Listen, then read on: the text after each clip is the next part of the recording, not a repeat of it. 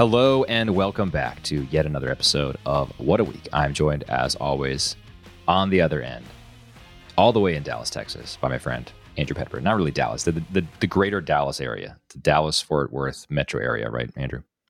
That is correct. I am uh, I'm in one of the many uh, sprawling communities of the DFW, as we say.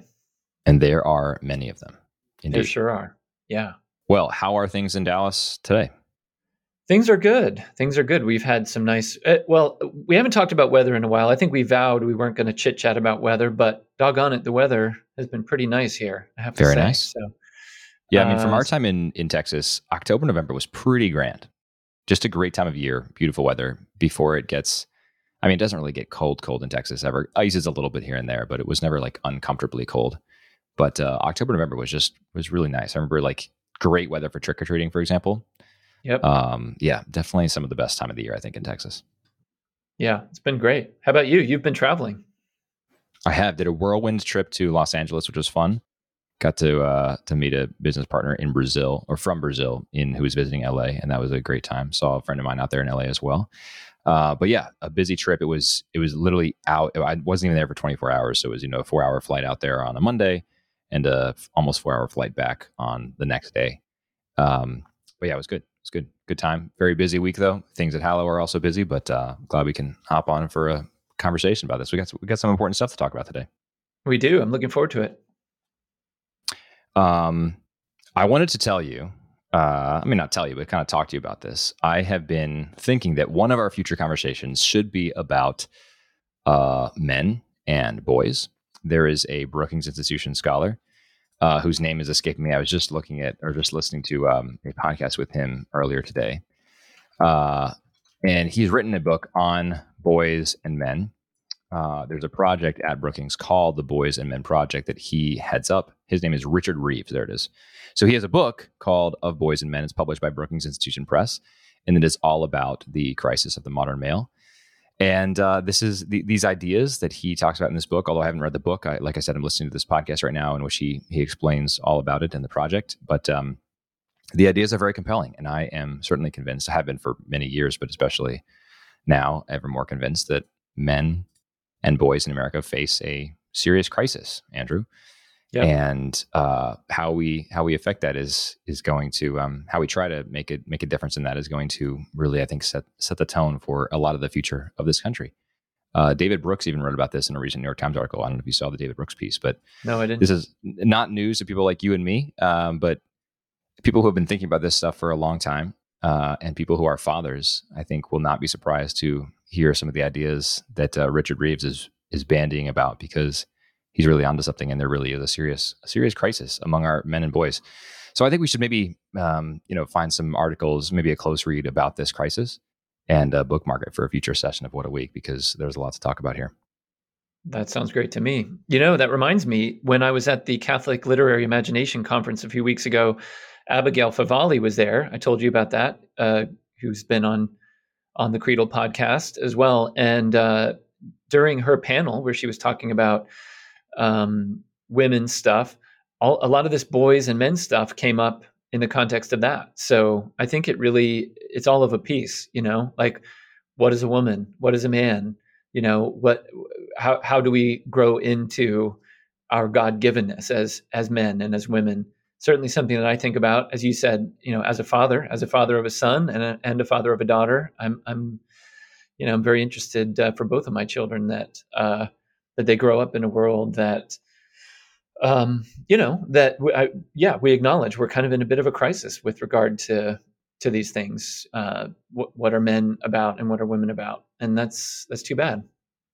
Yeah and of course the sort of the ontologically or metaphysically antecedent question is that you know what is a woman what is a man what makes a man what makes a woman what is the telos of a man what is the telos of a woman? Those questions are all good important priors related, in fact, to our close read for today, where he talks about sort of metaphysical disasters. But the more practical outworkings of these is the realities that men are in a crisis. And the crisis is not simply that we don't know what a man is or that, right. you know, young men find themselves not wanting to embrace uh, their sexual identity and instead sort of pursue alternatives.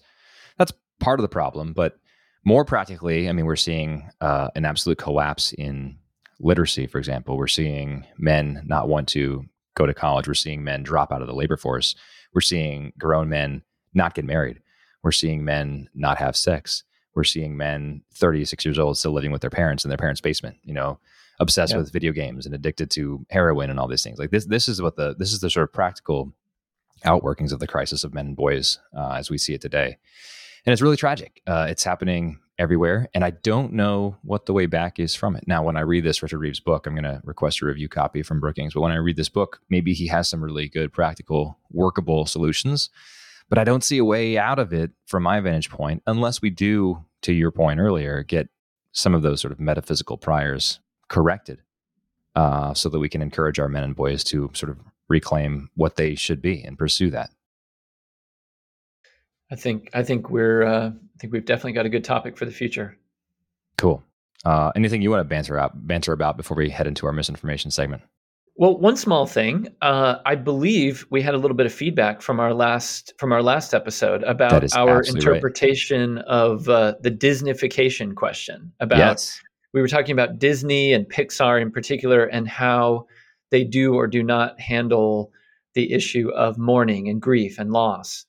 And um, yeah, maybe you could remind me of what what the the comment was that we got. Sure. Yeah, this was a great uh, piece of feedback from our user or from our listener. So Pat, thanks for writing in. Really appreciate you taking the time. And uh, I'll just read the email in its entirety if that's okay, or just about in its entirety. Uh, Pat says, Hi, Zach and Andrew. I generally dread getting through your misinformation section and enjoy your deeper dives. I think there's enough opportunities to dunk on the libs in society, and I think you're better than that. I've listened to all of your episodes and have always enjoyed the positive tone. The misinformation segment is an unfortunate departure from that. I don't always agree with, with your all's takes, but enjoy your deeper discussions. I'll hold off on the COVID conspiracy rants. Uh, so that's the first part of this. Let me just respond briefly. First of all, thank you. Uh, love the feedback, Pat. Even if you don't totally agree with me, totally fine. Um, in the misinformation section, I I hear you. I I also don't want to simply dunk on the libs in society. The misinformation section, as we've designed it, is designed to just be sort of a lighthearted uh, entree into the deeper questions. And it's not really. I think it sort of it may sometimes end up feeling like we're sort of dunking on libs, but we're not. I think we, um, at least, we're not trying to intentionally. Uh, I think we've we've picked on we've picked on both sides in these headlines and we've also done just sort of silly things like you know wind turbines made out of gummy bears so it's not designed to be a, a dunking on lib section uh, at all but i think it does it does sometimes help to just highlight some of the more um, uh, idiotic or uh, lunatic driven aspects of our society uh, and be able to laugh at some of those things even if they are uh, serious symptoms of a deeper cultural and sociological malaise um, but I'm sorry you don't enjoy it. Uh, we'll we'll certainly try to avoid having a sort of dunk on libs tone to it and keep it uh, you know upbeat. Um, but I appreciate your your feedback there. And then the uh, the COVID conspiracy rants. I don't know. Uh, you, you, I know you followed that up, Pat, with a, a winking emoji. Uh, I don't know if you're referring to my COVID conspiracy rant. I don't know. I've certainly never endorsed a COVID conspiracy. I do think that COVID came from a lab in Wuhan. That is not a conspiracy theory. Uh, that's in you know a, a, theory that's shared by several mainstream journalists and has been written about in mainstream publications like New York Magazine, for example. Josh Rogin of the Washington Post is pretty adamant that's exactly how it happened. I have said I do not think it was an intentional leak. I think that would be sort of in conspiracy territory. We think that the Chinese designed this virus and unleashed it on society, and I don't think that.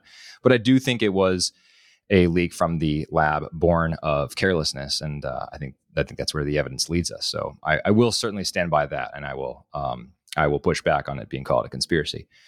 Uh, I don't think I've ever talked about another COVID conspiracy. I don't really hold any opinions on COVID that could be um, attributed to a conspiracy. I think we have, Andrew, maybe talked about um, the vast profit incentives driving the COVID vaccination campaigns, and I also will stand by my comments on that. I even saw a uh, I saw a, a, commercial on TV the other day for the vaccine, and I was expecting this to be a CDC commercial. Andrew, it was a Pfizer commercial. it was this commercial is brought to you by Pfizer, and mm-hmm. it was mm-hmm. a go get your uh, your COVID nineteen shot now. So what I've said previously is not that the COVID vaccines are um, are things that you shouldn't take. I've said that it is silly and foolish to ignore the fact that the manufacturers of the COVID vaccines have a massive profit incentive in making the vaccine seem as attractive as possible. And I still stand by stand by that claim as well. Um, but Pat would love to hear your feedback if you have a, a, another opinion. Andrew, do you have any any comments on that first part of Pat's letter? And I think the next part he has he has a good corrective for us on the Disneyfication of death. Well, I, for my part, all I seek to do with the misinformation is dunk on Hollywood celebrities. So I'm not. I, it's not the libs per se, but it is my my interest in popular culture that drives my my um, funny tidbits. But today, hopefully, I have ones that are are just generally amusing and not uh, not particularly disparaging of anybody. Yeah, fair enough. Okay. Um, the the Venn diagram, by the way, of Hollywood celebrities and uh, I know leftist folks is right. uh, it's base is basically one circle. That's the Venn Indeed. diagram. Um, okay, so Pat's second second comment here really uh, valuable here, I think, and like I said, it is a good corrective for us because I think we were wrong. I had mentioned previously on our episode about uh, the the Scruton line of the sort of Disneyfication of death. I was saying I referenced Pixar and said I don't think, think Pixar handles death well. It is sort of a Disneyfied take on death. And Pat says, uh, I think you missed two great examples of how Pixar handled death Up and Finding Nemo. You could argue that both are about the husband father figure coming to grips with the loss of their wife. Not sure if those were produced before or after being bought by Disney. Um, and then Pat says, from an under 50, under 50 Catholic, father of nine, which is awesome, STEM professor at a large state university who loves teaching people to use R. All right. Um, so this Pixar point uh, yeah, I was wrong. I'll definitely admit that, Pat. I think you're right. Up strikes me as an especially important entry into this genre, showing a man who is wrestling with the death of his wife, uh, who doesn't know how to mourn her, who in fact doesn't really mourn her until uh, a a uh, you know Boy Scout, uh, I forget his name, Russell maybe, helps yeah, him do that exactly. He teaches the old man how exactly to mourn his wife and helps him process her death by taking her ashes to the magical land and, quasi magical land and sort of depositing them there and saying goodbye. So that I think is a perfect example of what Scruton is talking about. Uh, the sort of learning how to mourn and by mourning to be sanctified, because this man becomes a better man through the process. He becomes friends with this Russell. He's no no longer an old crotchety, uh, old crotchety uh, widower, but a loving sort of grandfather type figure. And I think that's perfect and the exact opposite of what I was claiming in the last uh, the last episode. Finding Nemo, I take your point. I think it's still it's still a little bit weak. I don't really think there's much mourning going on or much processing of mourning because the mom dies and that's sort of it. Um, there is the, the bond between father and son becomes a lot stronger in that, but it's not really through the process of mourning per se. I don't think, but it, but it does it does handle death uh, in a in a more sensitive way, I think, than I was giving it credit for. So I still think that's a useful useful corrective. Those are my comments. But Andrew, what do you think? I know you've seen both films as well. Yeah, a couple of thoughts. I agree with everything you said about Up. Uh, I think the opening sequence of Up is one of the very best things uh, that has that Disney's put on screen in yeah. in modern times. It, I remember my wife and I saw it at the movie theater. In fact, I believe she was pregnant with our first child at the time when we were at the movie theater watching the movie. And you know, the whole thing is a montage of the life that he had with his wife, and then she dies, and it's just devastating. I mean, we were both just kind of moved to tears watching that. Um, I'll just add one thing about the the process of mourning for him. You'll remember that in the montage, one of the one of the great sadnesses that he and his wife experienced was that they had had a miscarriage, and um, and then weren't able to have children. They had no children, um, and you know the the entry into his life of this of this boy who kind of needs this father figure, grandfather figure, um, helps with I, I, believe a kind of closure or a kind of you know processing yeah. the loss of the fact that he had never been a father as well. Um, so I think that I think that Up is a really is a really great movie for for thinking about loss and mourning for sure. Um, yeah, I'm not so sure about Finding Nemo. A couple of other a couple of other Pixar movies popped into my mind though too. Um, one of them is Inside Out, which is a movie that I like pretty well. It, it's not so much about death, but it is about kind of childhood loss um, in the form of moving, you know, which on the surface of it, you know, it's so interesting to for me to feel an affinity with the parents in that movie, having moved my kids a couple of mm-hmm. times and yeah. that sort of thing. But it's a really beautiful movie, I think, about um, a young person coming to terms with with loss of a of a certain kind. Um, so I like that one. I think that finding or um, WALL-E is another one where I don't think that that is necessarily so much a a film that um, teaches us about mourning, but it is just a kind of beautiful movie, especially the first half, a kind of beautiful movie about processing cultural loss of the kind maybe that would relate to what Scruton was talking about with Germany. You know, it's sort of about this sort of, you know, picking through the rubble of of a civilization and like you know and, while he's a robot so he doesn't have any kind of like feelings about it and yet there's something about him that is expressive and, and makes us feel um, that there is a lot to lose about the world that we that we've built you know so I would say, on the whole, you know, and maybe we could point to other examples. Toy Story has some elements of that. Um, Soul, I think you mentioned, which I have to correct myself that my children really did like that movie. I said I thought they were just kind of so-so on it.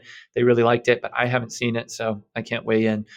But yeah, I think on the whole, Pixar Pixar handles that stuff uh, reasonably well. Yeah, so I appreciate it, Pat. Thanks so much for writing in. I appreciate the feedback. Thanks for uh, pointing out that I was wrong. I think I think again the example of Up was great. Uh, and I think I also don't know, like you, I don't know if Up was before or after the Disney acquisition of Pixar. But I do think that Pixar did something remarkable, has done it less so, although I think people could argue maybe like Coco, maybe Encanto. I think Encanto has some big fans out there. Um, Pixar has done something different than the sort of average Disney um, fairy tale type of fare, uh, and they've done it generally generally well. Um, which is good. Hopefully they continue to do it, but it does seem like they've maybe gone downhill post Disney acquisition.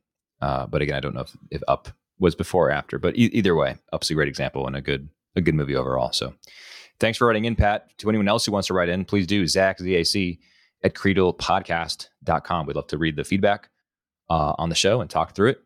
Uh, Pat, thanks once again. All right, Andrew, let's do misinformation. Okay, here we go. No dunking on libs, though. No, Duncan. Well, let well just just maybe a little a little swish jump shot or something right, like that. Right. Just a small one. Sounds okay, good. number one. Are you are you ready? Ready. Okay, here we go. If true, here's number one from the New York Post. Biden insists U.S. economy is strong as hell as he munches an ice cream cone. A little, this, this, little, has, this, has, this has, to be real. There's, there's a little uh, context here. President Joe Biden well, we'll see. President Joe Biden apparently got brain freeze during a pit stop at an Oregon ice cream parlor over the weekend and forgot about the millions of Americans suffering financially when asked about the economy. Our economy is strong as hell, he said as he munched on a waffle cone of Baskin Robbins chocolate chip ice cream. That's number one. Baskin Robbins seems kind of like a lowbrow ice cream for the president of the United States. So that's the one thing that gives me pause here. But okay.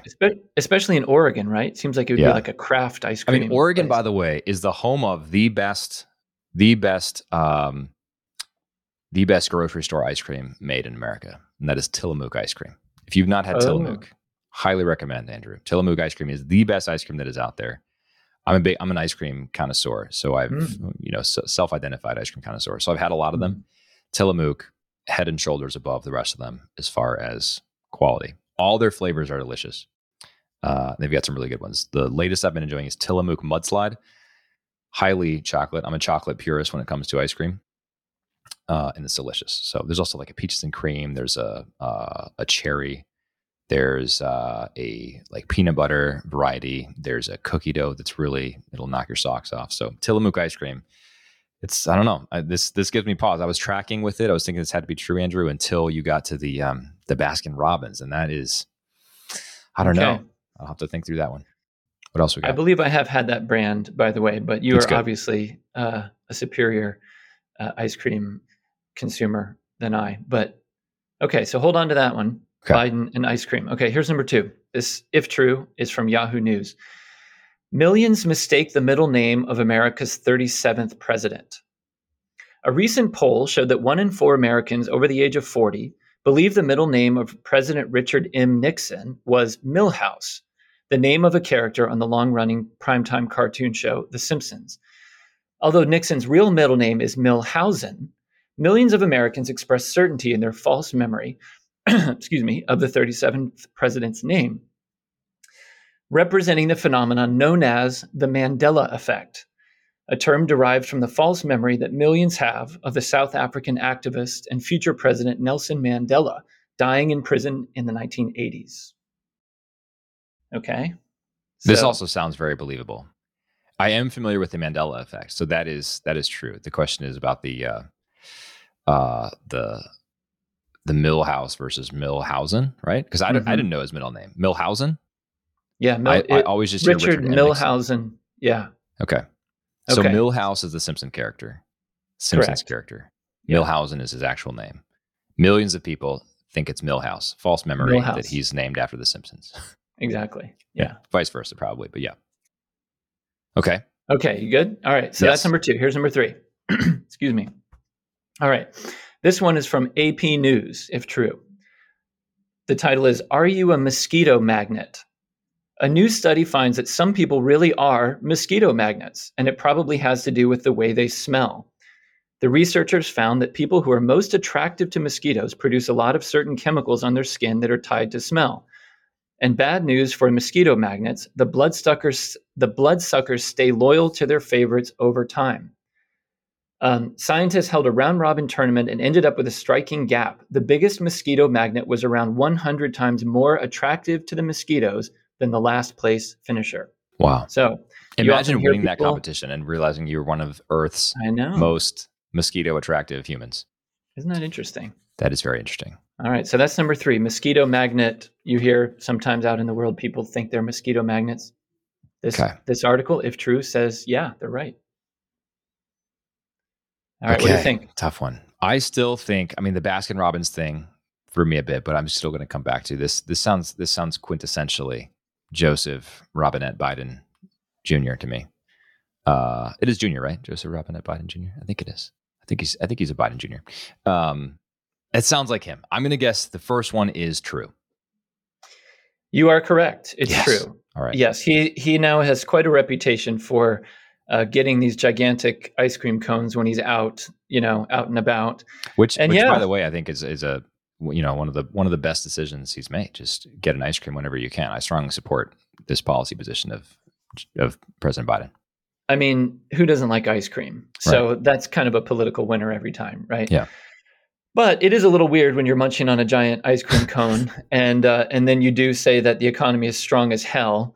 Um, when of course you know food prices are up, gas prices. I would be up, curious to know how much he paid for that ice cream. Mm. I mean, he probably mm-hmm. didn't pay for it himself, but I'd be curious mm. to know, you know, if he saw the price tag of that ice cream and then still felt confident. It was probably a six dollar ice cream cone. It probably was. If he, yeah. If he still felt confident saying this economy is strong as hell. Yeah. So Hey, just a little more context about this, just so you can see what came out of his mouth before he uttered the the uh, the tagline "Our economy is strong as hell." He said, "I'm not concerned about the strength of the dollar. I'm concerned about the rest of the world. Does that make sense?" That's what he, hmm. he said. Does no, that make it sense? It actually doesn't make sense at all. yeah, and so then, uh, yeah, asked to explain, Biden, 79, replied, "Our economy is strong as hell," wow. and then took a munch off of his ice cream cone. As, so that's one does. That's the story, and it's wow. True. Okay. Yeah. That's that's that's really that's that's something. Okay. Well, my advice for the president there is next time you're in Oregon, get Tillamook ice cream uh, rather than Baskin Robbins, and I will leave my advice there. All right. Okay. So you're left with two and three. Yeah, two and three. The um, I don't know. The mosquito thing seems kind of real to me, and the Millhouse thing the Mandela effect, definitely real. The Millhouse thing, maybe not real, but I do love it. So I'm going to go mosquito is real, Millhouse, not real. You are correct, sir. Yes, right. it is true that there there is such a such a person as a mosquito magnet. My mother-in-law is always saying that mosquitoes love her because she's sweet and she gets bitten all the time. Well, it turns out she's right. There you go. Um, my mom was this, also a mosquito magnet. Yeah. Uh, really? Yeah. And I think one of my sisters maybe yeah, I mean, if there are mosquitoes around, they're gonna they're gonna find you, you know. And um, I've never really had an issue with that. But my dad tells these stories of you know him sitting next to my mom, and my mom gets all bitten up, and my dad doesn't get a single thing. It's just it's science. Apparently, it's real. Apparently so.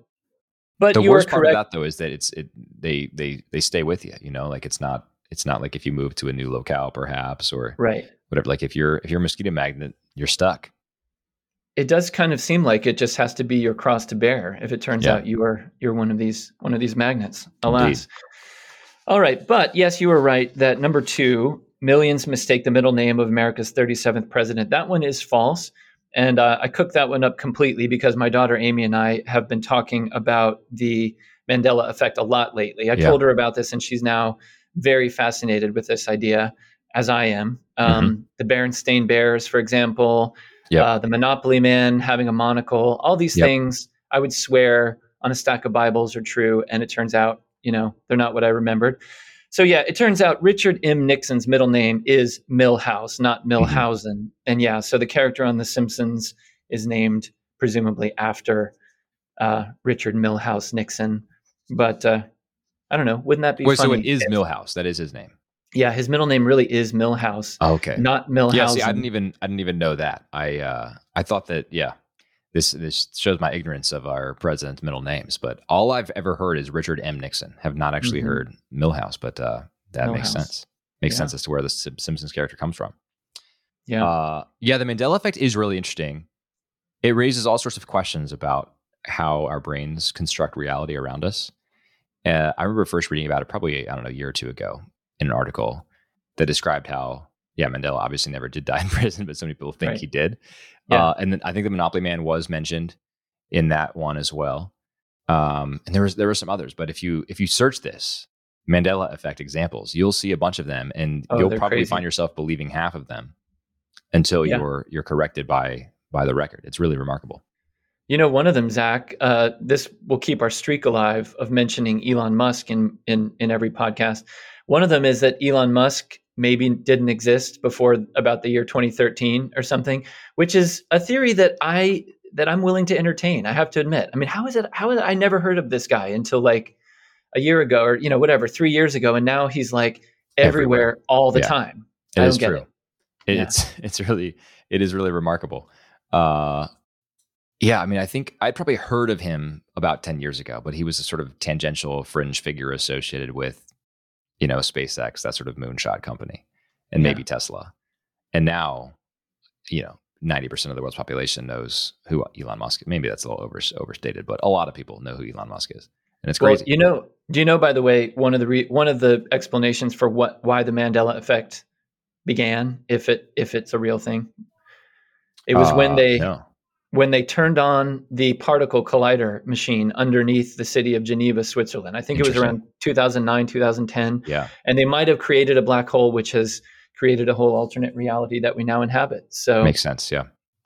I wonder what I'm, I'm, I'm Wikipedia cons- right now. Okay. And uh, yeah. have some examples here. So you yeah. already mentioned the Berenstain Bears being mm-hmm. Uh, mm-hmm. Uh, the logo of clothing brand Fruit of the Loom featuring a cornucopia. Definitely until this exact moment, thought it definitely featured a cornucopia. Uh, the existence of a 1990s movie titled Shazam, starring comedian Sinbad as a genie.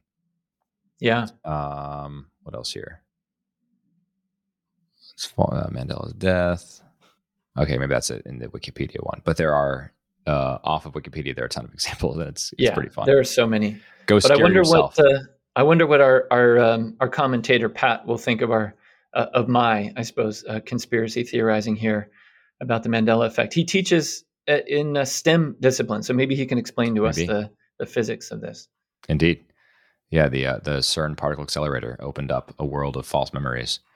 All uh, yeah, the false memories are just overlaps from various dimensions of the multiverse, right? I, I mean, it's, it's, the cross the crossover events or the the, Mandela, the, the false memories.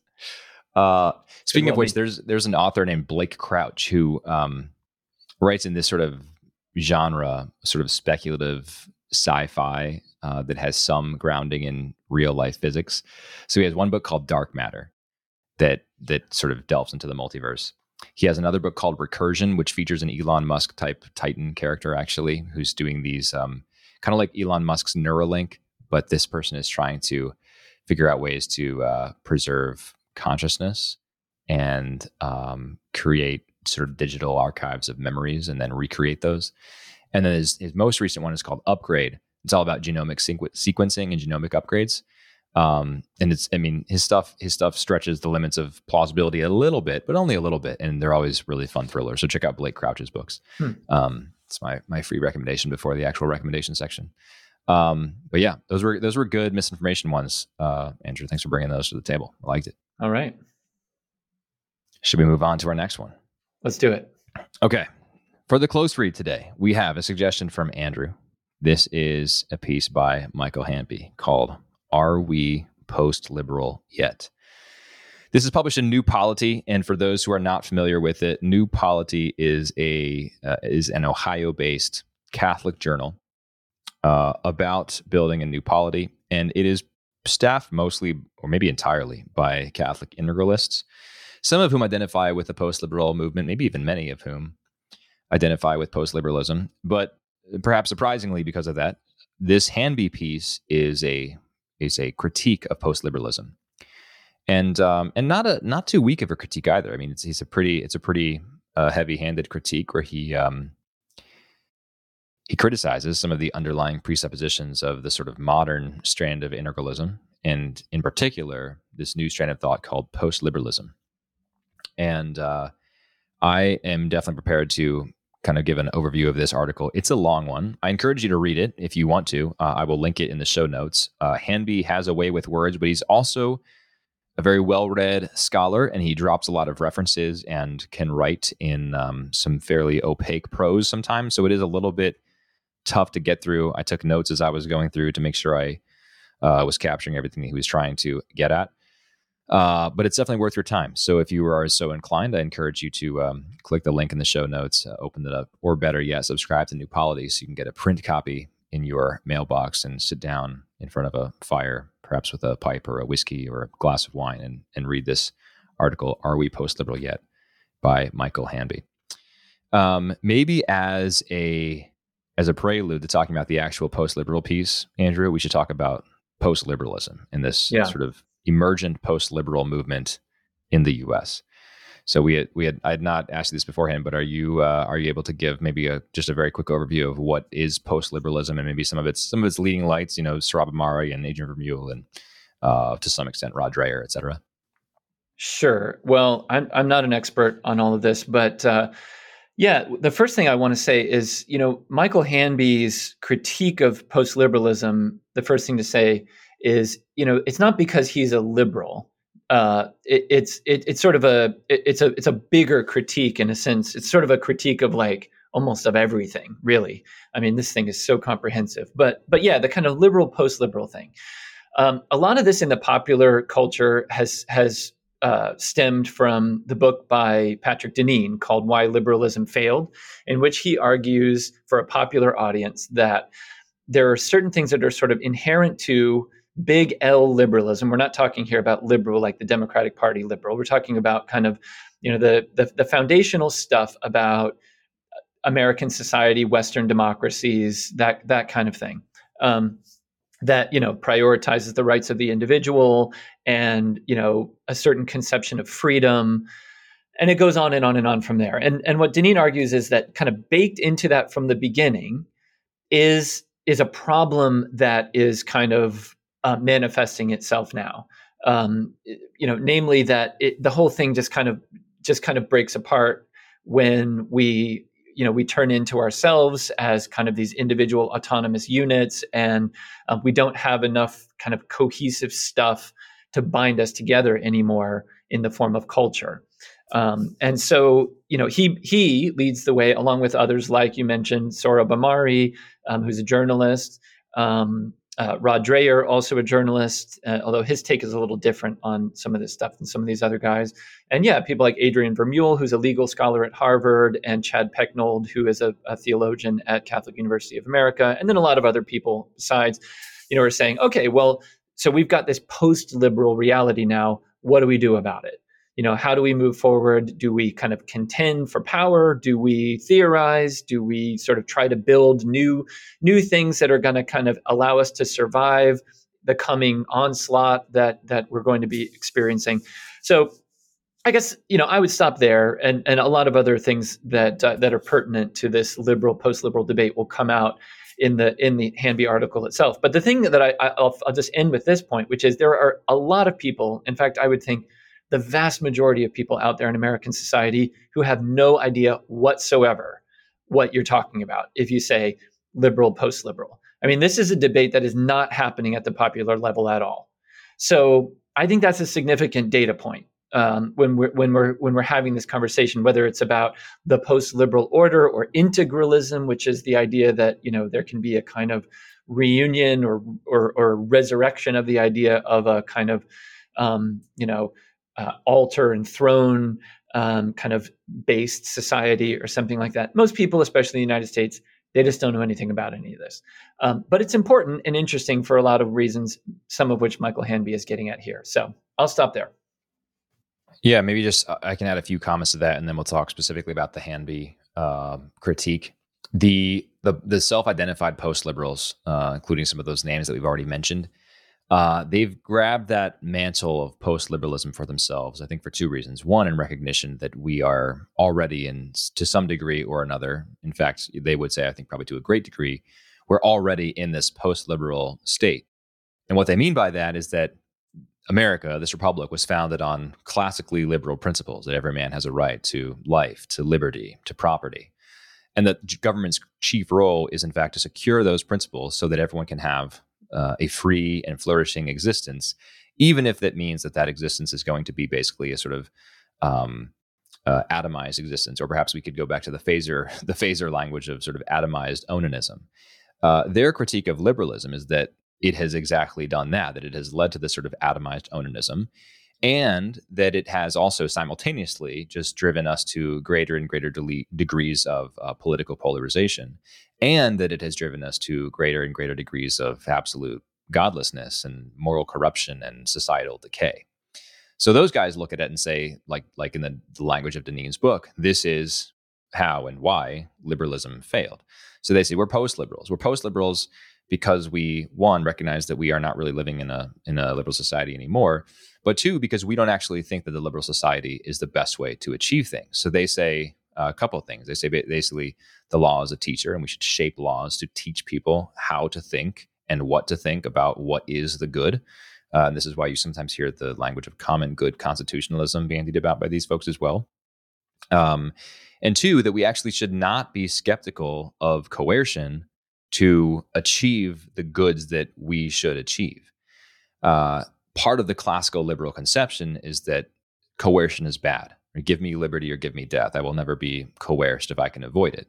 The post liberals say, and I mean, today's leftist totalitarians say the same thing. They say, no, coercion is just a necessary tool for us to achieve the type of society that we want to achieve. Right. So the post liberals say, no, actually, we should use coercion. We should use the power of the law to achieve the type of society that we want to do. What what does that look like? Well, it might might look like anti obscenity laws and banning pornography, for example. Uh, it might look like uh, banning gay marriage so that we teach people what the function and the institution of marriage is supposed to be about. It might mean that we ban no fault divorce. There, there are a whole host of things that we can throw into this conversation about what it looks like to enact a post liberal society in the way that the, the sort of Catholic integralist post liberals want to do. Um, and I'm painting with a broad brush here, and you know, listeners, feel free to send me feedback if I am misrepresenting. I don't I don't want to misrepresent, and I'm not trying to uh, to cast aspersions at all. I will say up front, there are a lot of things about the the sort of post liberal um, integralist camp that I that I appreciate and that I like. Uh, I don't agree wholeheartedly on everything, but I'm closer to their position than that of, for example, a David French, who is uh, who is aligned with sort of the, the classically liberal, liberal, position that the way out of our current uh, current problems is to just sort of restore and really uh, again wrestle with these ideas of freedom to pursue life, liberty, and property that we once had. And we need to cherish those again. And if we do, if we can only do that and really reclaim a, a vision of uh, human flourishing and freedom, um, then we'll be we'll be right as rain again. I think that's a sort of tragically misguided uh, for a whole host of reasons. So, I, again, I'm not trying to cast aspersions on on anyone here. I'm just I'm trying to sort of paint with a broad brush, but still paint a picture of what the post liberals are and how they identify. So, with that said, uh, Andrew, with our sort of summary there, let's talk about this Hanby piece. And I have some notes here. I'm going to try to give it a. Uh, I mean, I'll try to see what if I can do this in like in like four minutes. Okay. So this Hanby piece has four parts. The first he calls a, metaphys- a metaphysical disaster. The second he says the medium is the message. The third he says a new version of an old problem, and that's where sort of the heart of his critique is. The fourth he said is post liberalism really post liberal, and then he has a fifth section which is maybe sort of more of an epilogue, uh, and it's just called The Constellation of Philosophy. And that's the most hopeful note in the whole piece. So, uh, taking those in turn, in a metaphysical disaster, he talks about how Um, he has this quote. He says, "Political order and political philosophy always presuppose natural philosophy." And he says, "I don't mean that in that they're sort of first in understanding, and you sort of have to have an a priori conception of those to arrive at the other conclusions." Uh, I don't mean that they're first in intention. You should first sort of pursue the intentions of natural philosophy before you um, can sort of get the right intentions of political order and political philosophy. He says, rather, I mean that they're first in reality, that there is a sort of um, uh, there's an ordered structuring of reality that uh, we cannot ignore, and if we do, we end up with this sort of metaphysical disaster um, that is liberalism. And so he talks about um, Francis Bacon and Francis Bacon's New Atlantis and how Francis Bacon actually, more than Hobbes is Leviathan or more than you know John Jay and James Madison in the Federalist Papers, he says Bacon is actually more responsible for the American sort of liberal experiment than those other guys because it's Bacon who sort of combines into this metaphysical soup these notions of um, you know potentiality and possibility and prioritizing those things over actuality. So from Bacon's New Atlantis is born this, uh, you know, we might even call it like an Elon Musk sort of liberalism, uh, Silicon Valley sort of liberalism, um, Andrew, where the question is uh, is not what exists today, but rather sort of what is the possibility for tomorrow? What can we create? I think from this also comes the technocratic imperative. That simply because we can change something, we should change something. So he says. This has all been the case for a long time. We've been swimming in this metaphysical metaphysical soup, but three things have changed. One, um, various events have vindicated the critics of this scheme, and these events uh, are are manifold, but they include this sort of shift towards totalitarianism. They include the sort of runaway uh, tech stuff. They include the the dangers of some of this tech adventurism. You know, the pursuits of AI that we. I don't think he mentions AI, but I'll, I'll throw that in there. The, the various pursuits of AI that could eventually endanger the human race. He says, too, uh, post liberalism has reached the pundit class. So it's not at the popular level, like you said, Andrew, but it is, you know, David Brooks is talking about it, and, and Rod Dreher and all these, Ross Douthat and all these pundits are talking about post liberalism. And three, finally, perhaps most dangerously, immediately, uh, social media has made us all pundits. Uh, we all have a great take, and we're all willing to pack to package this take into a you know 240 characters uh, and sort of make ourselves into pundits. Um, in section two, he says the medium is the message, and this is where he talks more about um, post-liberalism. He says post-liberalism post-liberalism has moved to the forefront um, of the discussion as part of the absolute absolutization of politics, and he says he says praxis now takes precedence over theory. Um, and he says the danger here is that we have ceased to engage in the world of ideas strictly as ideas uh, that remain theory, but sort of help us get to the bottom of what's happening. And we have prioritized instead schemes that help us sort of just produce facts or integrate facts without an overarching um, theoretical schema.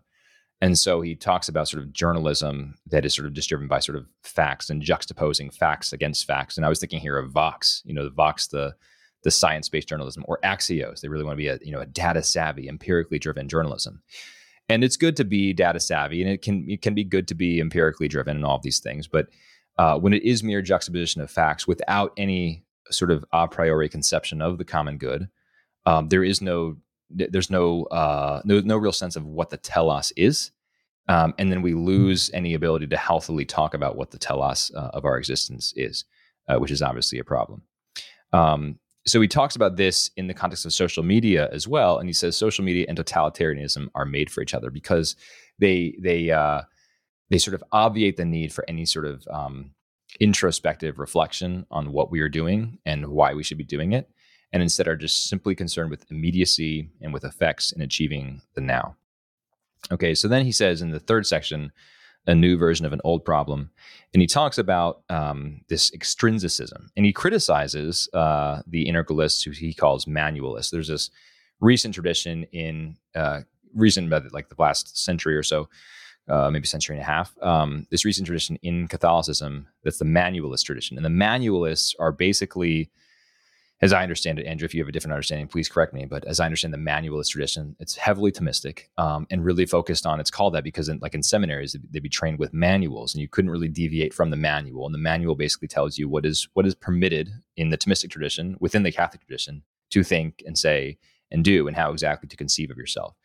And so uh, Hanby, who I think is a Thomist, um, basically says the problem with this is that it, falls victim to this extrinsicism where there's no there's no sort of immanence permitted for the principles in this case of Thomism um, to adequately inform our present day. And in fact, you're just sort of um, keeping them uh, ossified in their 13th century, 14th century um, uh, shell and just importing them today. But actually, that's not helpful because it doesn't actually give you any real insight into what is happening today. It, just sort of keeps you in the 14th century. Um, so he calls that he calls that or he labels that extrinsicism. And he says this is actually a really bad thing because it makes philosophy an exercise in intellectual archaeology and doesn't allow you to be sort of dynamic enough in in, in incorporating old ideas in new ways into what into what you're doing. And so he says collectively, when you just make when you have this problem of either not reflecting on what history has said or just sort of extrinsically importing what history has said to your present moment, the ultimate problem is that you can't actually uh, penetrate and fully apprehend the present moment in which you find yourself. So he says that's the problem. And he says further, this is the problem that the common good constitutionalists, the post liberals, have created for themselves. They've basically just taken the sort of manualist Thomist tradition and, uh, you know, kind of square peg round hole, not his analogy, that's mine, uh, have sort of forced it into the present moment and said, this is the answer. Um, this is what we can do. Um, so he says, you know, one of the ways they do this is they talk about the common good and they sort of treat the common good as the solution here. And they said this is the sort of manualistic solution. The common good is the way that we're going to get out of this crisis of the liberal order. Law is a teacher. You know, we just need to teach people through the law about the common good, and uh, and that's the way that we get out of this. And he says, um, he says oh, that's true enough that law is a teacher, but to say that you know common good constitutionalism is the way out of this mess is to really fail to grasp the depth of the current mess. There's so much going on here.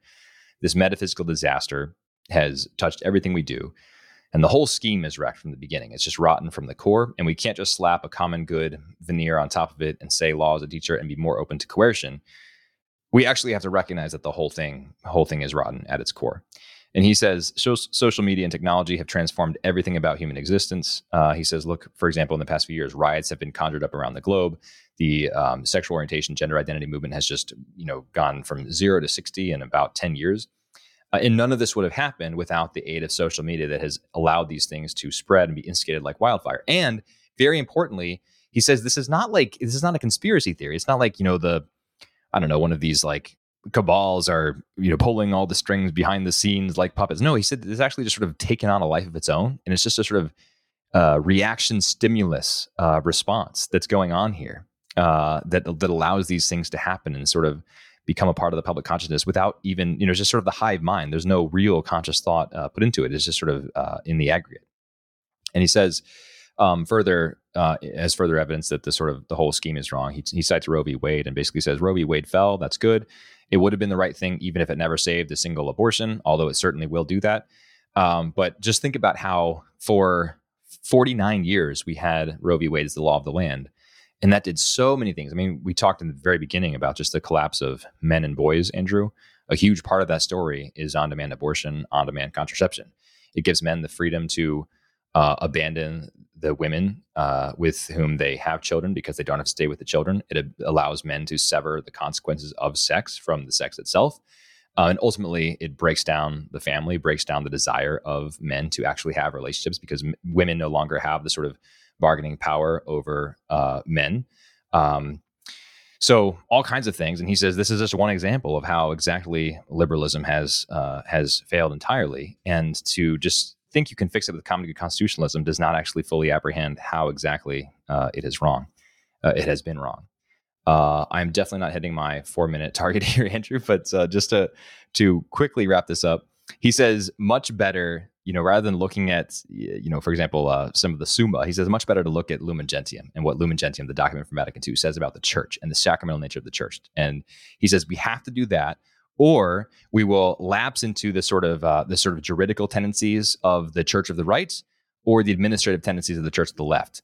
Those perhaps in political terms and sort of um, uh, terms of praxis reflected in the sort of the, the post liberals of the right or the sort of woke totalitarians of the left. And he says uh, both of those are wrong because they're accepting the uh, the liberal presuppositions underneath. Even if they say that these things are wrong and they need to be tweaked, or they weren't quite based on the right understanding of the human person. They, are they're just wrong entirely. And liberalism is so corrupted at its core that we have to um, we have to pursue alternatives. So, um, in sum, he basically says that the the new post liberalism doesn't look beyond America and he sa- he cites the the site of he cites the name of the recent post liberal conference. I think it was called like Restoring a Nation. And he says like, look, Stanley Hauerwas said about Christian ethics in America. He said Christian ethics in America is really about America. And then and Hanby said in the same way, post liberalism in America is really about America. It's not actually about post liberalism. It's not about integralism really. It's not even about the church, which is is really what political imagination should be about it's about America. And so it's really just it's it's repackaging the same old liberal ideas, the same old liberal conceptions, and just saying how can we save America with these integralist ideas? But he says these two these two things are just fundamentally incompatible. So in conclusion, his last section, this sort of epilogue, he says the constellation of philosophy. Um, he says uh, he says the solution is philosophy. And as we've talked about before, and we had Bobby Mixa on to talk about this a little bit, the solution is sort of to re re-enchant things, to sort of reestablish a mystique um, in our political life. Uh, he says the truth will set you free is not simply a platitude, but an ontological and a theological principle. Um, and we need to do better at conceptualizing the existence, the reality of human existence, the reality of human, the human polis, um, as uh, you know, ordered according to God, uh, as having a telos uh, according to God, not according to the sort of principles of, um, of possibility and uh, potential that uh, that Francis Bacon would have us believe. So, yeah, definitely not four minutes, Andrew, but that's my best attempt at summarizing the piece. So, sorry, I went way too long.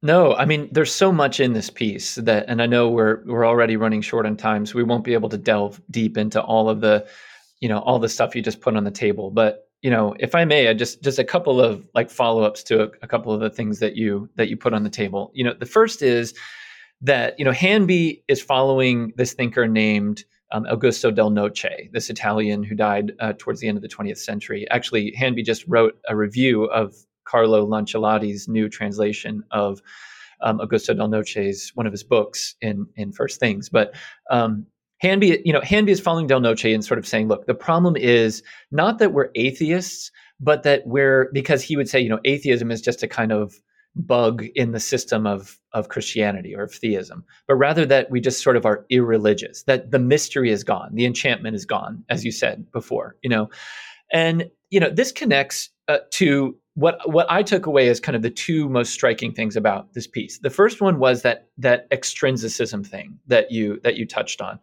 Um, now kind of in a strictly like catholic theological framework i think we can we can figure some of this out a little bit. So you mentioned like the manualist tradition right? And and yeah you're exactly right. Like there was there's a manual like there's the summa from thomas right? There's like you need an answer to a question about what to believe or what to think or what to do. You look in the book and that's it right? In the 20th century there was a strong pushback against that among the most prominent Catholic theologians. These are theologians that I really like. They're not theologians that I, I necessarily think everybody in the post liberal camp really likes. Some of them, yes, some of them, no, but people like Henri de Lubac, Hans Urs von Balthasar, and I think the greatest of them all is Joseph Ratzinger. Um, you know, when when Ratzinger, when when um, the Catechism of the Catholic Church was issued in the 1990s, uh, Pope St. John Paul II's great uh, reform, you know, kind of re, uh, you know, reissuing of the catechism, the new catechism. Ratzinger wrote about what the catechism was, and he said specifically what this is is not a manual.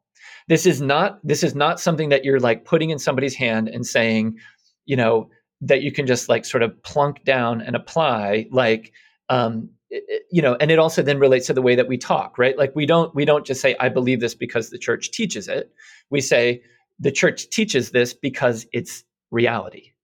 Um, so, in a sense, like that's the way the Catechism, the Catholic Church is structured. It's descriptive rather than prescriptive. It's meant to describe reality, and very much in opposition to kind of the manualist tradition, right? And meant to capture this sense that like the universe is enchanted and mysterious and like you know sacramental. It's a sacramental reality, and I think this is something that Hanby is like worried that the kind of liberal, post-liberal thing, kind of both sides really don't don't get this this part of it quite right so I'll just I'll just name that, and maybe you want to come back to that. I know we're running short on time, but the other thing I really wanted to touch on was also related to the Del Noce stuff is Hanby's insights about technology here. I think that in a sense, my biggest takeaway from the piece is Hanby is saying, look, liberal, post liberal, at the end of the day, it kind of doesn't matter because we're all slaves to the technology that we have created that now rules us that has gotten completely out of control. And he says here, you know, commenting on the idea that like the law can shape people or like, you know, so po- good laws can then kind of reshape culture or reshape society. Now, a liberal would say the opposite, right? A liberal would say, you know, laws come from the values of, of a culture, right? So it's kind of like flipped around. And I have a lot of sympathy, like you, to the idea that, yeah, actually, good laws can actually shape people. We should be working for better laws and, and hope to see better results. So I'm totally down with that. But at the end of the day, I also think I pretty much agree with Hanby in saying the horses are out of the barn here. I mean, there's re- it's really tough. In this one in this one part, he says, technology does not wait on politics, and law is largely impotent and permanently reactive in the face of interminable technological revolution and its exigencies that was a pretty a pretty powerful line there. And one more thing I'll say before throwing it back to you is, and here Michael Hanby, who like us, Zach, is a former Anglican. He uh, adapts the opening phrase of the Collect for Purity. I knew you would he, you would include on that. Yeah, I'm good. glad you expected that out of me, Zach. Yep. But he uh, Hanby says here, Almighty Google, to whom all hearts are open, all desires known, and from whom no secrets are hid, is more interior to us than we are to ourselves. And he continues, Compared with such awesome new powers, having a few hundred people gather under a dome for part of a year to deliberate policy seems positively antiquated. Yeah. You know, it's like grab the levers of power if you want, guys, but I yep. mean, really, what are you going to do with it? So no, that's I'll exactly right. I, I read that out loud to my wife last night. And um, I was like, Sally, this is actually, I was like, I wonder if Hanby is a former Anglican because that is straight from the Book of Common Prayer and Sally was like, oh, I bet Andrew will recognize it too. And I was like, I bet he will. So yeah. Um, yeah, no, I'm glad that you clued in on that part. I think that's actually one of the most important takeaways from this because outside of uh, outside of certain you know channels of uh, circles of academia where you're discussing this type of thing on the regular, there's not a whole lot at the popular level popular level in this Hanby piece.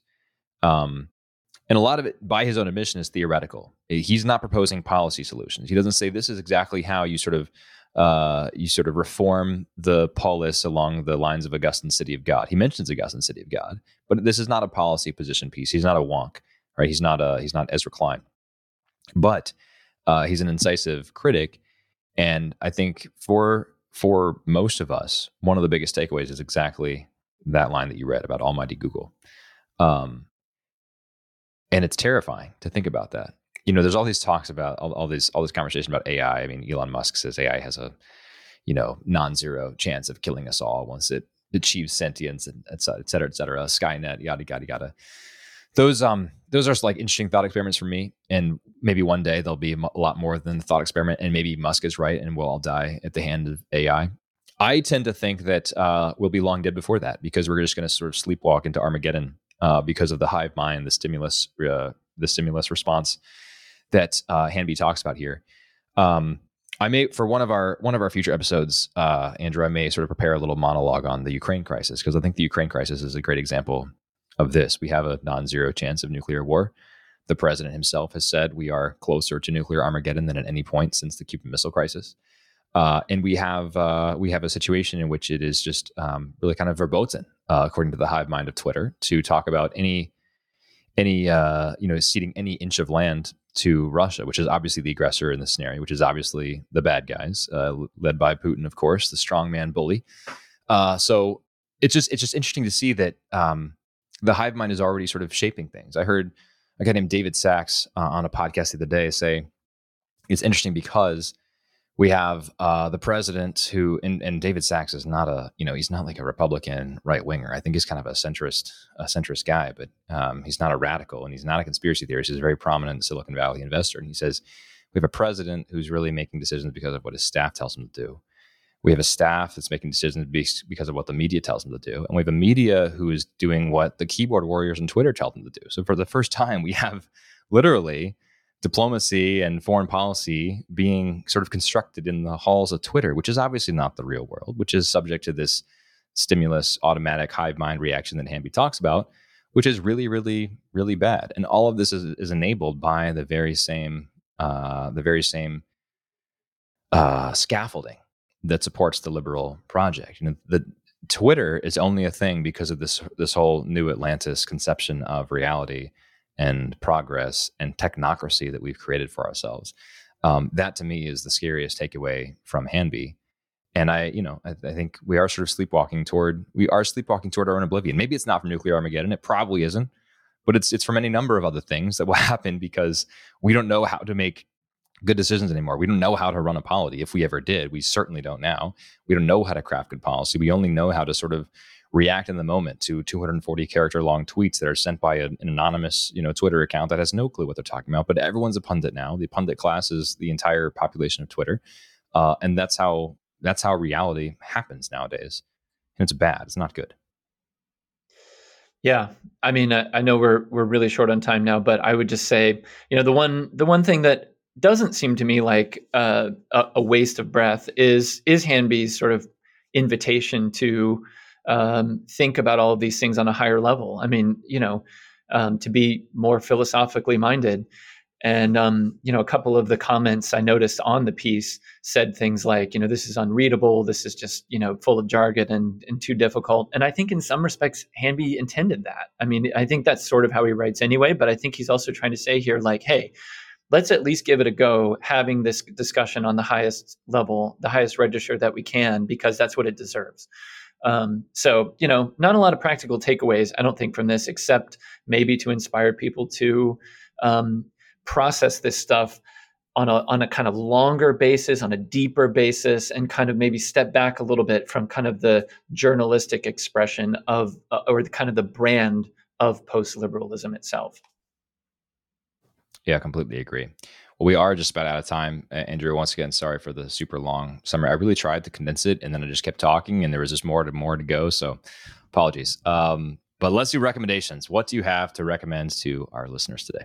All right, Zach, you know, I think that I am a big wine guy. I very much enjoy the fruit of the vine, and uh, it's kind of become a hobby of mine to explore wines, especially from France. Uh, but I have recently become a fan of a YouTube channel hosted by a German guy named Konstantin Baum. Konstantin with a K and no E, and Baum, B A U M. And uh, his channel is called Konstantin Baum uh, Master of Wine and uh, and that is not just a brand. Uh, that is an actual designation in the wine trade. Only about 400 people on the planet Earth have it. So Konstantin is one of the wine, greatest wine experts in the world, and he has a super entertaining wine channel where he talks about. He compares wines. He tastes old wines. He makes videos about certain regions. He's even recently made one about what the wine might have been like that Jesus served or drank or blessed, etc., at the Last Supper. So, great channel if you're looking for something on YouTube. Very cool. 400 people, master of wine. So this is like the highest level of sommelier, basically. Highest level. You have to you have to pass a super difficult blind uh, blind taste test uh, in order to become to get this designation. Yeah, and he's one of the youngest people ever to pass the test. Actually, I love it. Well, I will uh, tell you what. I'll, I'll pair something with that. I don't know if you've seen this film, um, Andrew, and if you have, maybe you don't like it as much as I did. But uh, a film about becoming a wine sommelier is called Uncorked. It's a Netflix film. Have you seen this? Yeah, Andrew? yeah, it's good. Okay. I was a big fan. Um, I mean, this isn't like a, it's not a Hall of Fame, you know, maybe not an Academy Award winner, but I thought it was a a good story with a rather surprising ending, but in a good way. I thought it was in general well acted. I thought the screenplay was well done. Um, and it was it was it was good. It was good, but it's it's about a young man who desires to become a sommelier. Uh, and there are some other twists and turns along the way and his whole family, uh, his young black man, his whole family runs a barbecue restaurant, and so that's been the expectation for him his whole life. But he really loves wine and wants to be a sommelier. So it's sort of the story of, uh, of their their family working through that and of him uh, trying to make it happen. And it's good. So I encourage you to go watch Uncorked. It was a fun a fun yarn, and I thought it was well done. Didn't didn't quite get the reviews that it that, that I think it should have. I'm looking at Rotten Tomatoes. It had a 92% tomato meter score, 64% audience, which it's pretty low on the audience side. Hmm. I liked it a lot more than 64%, but um, all right, so that's my recommendation. Uh, all right, anything else, Andrew? That's it for me. Cool. All right. Well, thanks so much for listening to another episode. Thanks once again to Pat for his listener feedback. If you have a note you want to send us, is EAC at creedalpodcast.com. And until next time, God bless you.